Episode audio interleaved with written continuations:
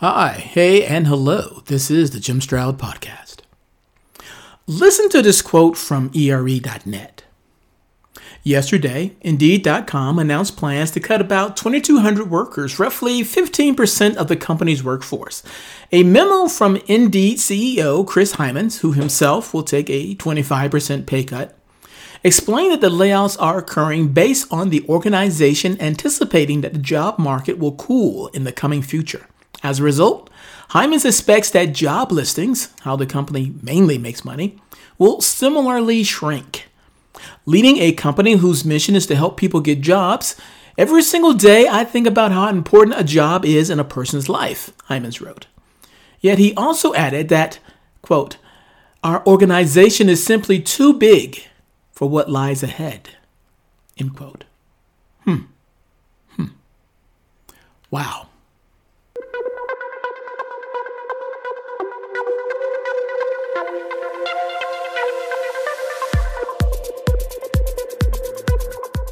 Indeed's actions are indicative of what is happening with a lot of companies in the USA, especially the tech sector. And one sure casualty of mass layoffs is the need for recruiters. While there is no comprehensive data on the exact number of recruiter layoffs in the tech industry, an analysis by Interviewing.io, a platform for engineers to practice technical interviews, suggests that companies that have made job cuts have, on average, reduced their recruiting staff by about 50%, as opposed to, uh, I don't know, for example, 10% of software engineers and 12% of product and design staff. I think, um, I think that's a mistake. I really do. Instead of laying off recruiters en masse, companies should be leveraging them for a strategic business advantage. What do I mean by that? Well, find out after this. What would you say you do here? I generate demand for HR tech companies with awesome content. This includes, but is not limited to, videos, podcasts, webinars, and articles. I produce the content, share the content with over 50,000 of my social media followers, and then I track the amount of traffic and prospects driven to your website. Any questions? If so, email me and let's talk. My email address is easy to remember. It's jimstroud at jimstroud.com. That's J I M S T R O U D at jimstroud.com. Operators are standing by. We are living in interesting times. And if you want to know just how interesting these times are, at least from an economic perspective, check out the website recessionalert.com. That's recessionalert.com. On that website, I learned that a popular search trend on Google last year was the word recession. Other search trends that raised eyebrows, uh, my eyebrows, were an increase in Google searches on words like foreclosures, bankruptcies, for refinancing, housing market, debt relief, and bear markets. And when you have search trends like that, it's very likely that companies are the ones doing the search. Not exclusively, of course, but quite a few of them. And they're beginning to brace for the worst case scenarios. And they are worrying about the possibilities of how they will be affected, or rather, how their companies will be affected in the short term and the long term. I think in the short term, I think the knee jerk reaction of companies in the short term is to cut staff and to keep positions, uh, open positions vacant in order to save payroll dollars. However, in doing that, I think that they are neglecting several unintended consequences that will likely happen in the long term. And I think um, I think a lot of companies aren't thinking about the long term. Let, let me let me tell you what I mean.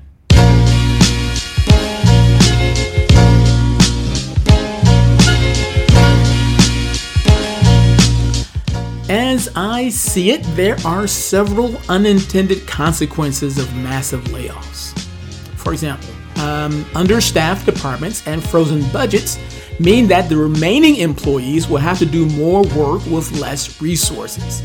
This could result in a reduction of work quality, which sends a message to your customers that your firm is less than reliable, thus damaging your brand. And if your brand is sufficiently damaged in this way, how long before sales to new customers are affected? Another point. When companies freeze hiring across the board, across the board, they are likely hampering divisions that are doing well. As such, an overall freeze threatens a company's competitive position long term. Now, in, in, in, addition to the impact on revenue and costs, another concern, a big concern, is retention. When workers are expected to do more with less and under the condition of limited opportunities for growth, the allure of greener pastures becomes a siren song and they start looking. whether, whether you know it or not. Um, another point mass layoffs also have the effect of discouraging managers from cutting employees who are low performers, ironically enough. Now, why? Well, they still need someone there to do the work, and they can't hire a replacement because there's a hiring freeze in place. So they just sort of grin and bear it until conditions change on the ground. So there's that.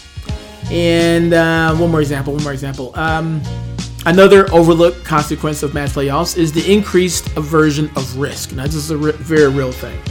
Employees are less likely to be creative and take chances in an atmosphere where they feel their job might be in jeopardy. Staying under the radar and weathering the storm would likely be the, be the mentality of, of those workers remaining. As a result, a reduction in innovation is very probable as well.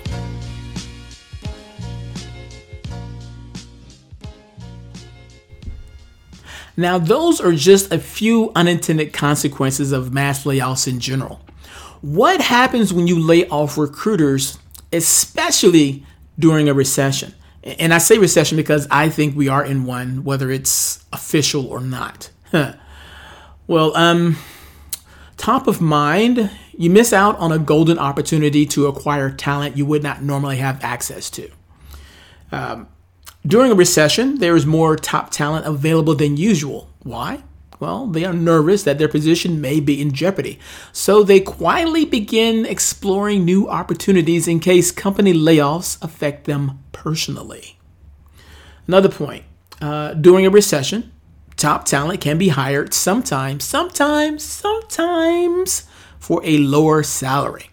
Because if the choice is a lower salary versus no salary, odds are that the lower salary option will win out. This may be one of a few chances to hire true A players who normally might not give your company a thought prior to. And one more point. When the um, when the recession is over, the war for talent will commence with new fervor. Your talent rivals will start seeking out the best workers, and maybe your A players will leave you. However, if that happens, there is a chance your company will be in a better competitive position in the future because of the A players you hired during the recession. But hey, hey, I get it. I get it. There are times when layoffs cannot be avoided, and you have to cut your recruiting team as a result. If that's your thinking, let me give you something else to consider. Actually, let me give you four things to think about.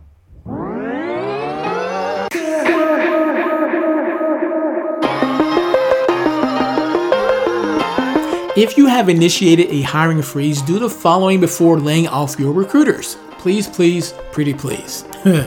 Four suggestions. One, have your recruiters re engage contacts in your ATS and nurture relationships with them. This is crucial, crucial when recruiting tech talent. This article comes to mind uh, from 2019. Aaron Decker, who's the co founder and head of engineering at Bounty, he wrote an article with the provocative title, Why Don't Software Developers Respond to Recruiters? And in that article, he pointed out two amazing data points. One, he said that the majority of software developers surveyed responded to rec- uh, responded to recruiters two to ten percent of the time. Uh, when those same developers were asked what percentage of jobs had they gotten using recruiters, 60%, 60% said they never found a job using a recruiter. They either applied directly to jobs or they were referred in. So, uh, why do I share that little rant? um, I share that little rant because uh, people who have applied for work at your company have an interest in working with you. At least they did at one point. So it's likely that they may engage with you again for opportunities present and future, and if not, maybe they can refer someone your way. Now is the time to nurture and build on existing relationships, and your ATS is full of them. Um, another suggestion, another suggestion. Have your recruiters assist customer success. Two things that recruiters and sourcers, for that matter, are really good at is research. So, why not have your recruiters research customer sentiment by finding commentary about your company online and interviewing your customers about the products and services you provide? You could use the data to write up case studies or to improve your products and services and to ingratiate you to your customers, to ingratiate your company to its customers, which is a long term benefit for your company. A third suggestion is to include your recruiters in some sort of employer brand campaign. I mean, think about it. Who better to convey your message that your company is a great place to work than the people who engage with passive and active candidates? So, there's that. And then number four, uh, leverage your recruiters for SEO benefit. Uh, now, you may want to team up with the marketing department for this one, uh, along with the employer brand campaign, but definitely for this. So, um, uh, what keywords and phrases would your company like to rank for? Right? What would bring the most online traffic your way? Your recruiters could research a list of topics that you and the marketing department get together, and they research those topics and interview experts in that field, and then they post that information on your website, on the blog. Now you are positioning your company as a thought leader and obtaining over time an SEO advantage over your competitors.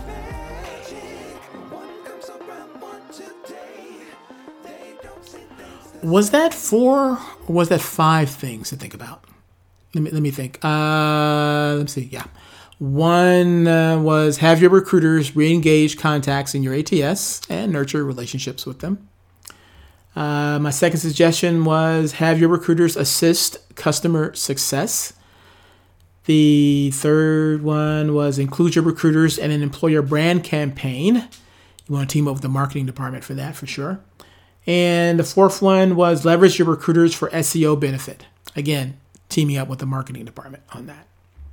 Yep, that's four things, but it should be five things because I have another idea. Um, and I think I will share that idea on my blog, jimstroud.com. That's J I M S T R O U D.com. And while you are there looking at my fifth idea of what to do with recruiters uh, before you lay them off or instead of laying them off, uh, be sure to subscribe to my blog so you can keep up with um, my comic strip, my newsletter, my articles, my videos, my podcasts, and whatever else I get into. Okay, cool? Cool.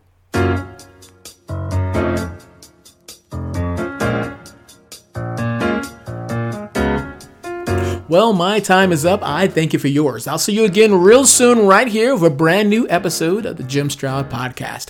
If you have any questions, comments, or concerns, feel free to reach out to me. I can be reached by email at jimstroud at jimstroud.com. And one last favor, if I may ask, please rate this podcast.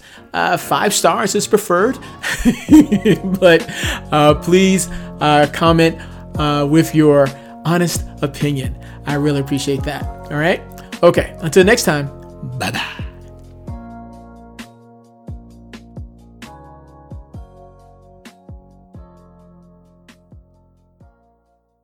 Ever heard of Stoicism? Chances are, if you have, you've heard of Stoicism with a lowercase s and not Stoicism with an uppercase s lone wolves, no emotions, antisocial behavior, cold indifference. All that is Stoicism with a lowercase s. Stoicism with an uppercase s is the ancient Greek philosophy and virtue ethics framework that centers on service to the cosmopolis, to include your family, friends, community, and planet, and the development of a good moral character. My name is Tanner Campbell, and I'm the host of Practical Stoicism, a three times a week podcast teaching Stoic principles and concepts to anyone interested through the exploration of texts and deep dives into various moral topics. You can find Practical Stoicism where you're already listening to podcasts by searching for Practical Stoicism or by going to stoicismpod.com. I invite you to give it a listen today. You just might like it.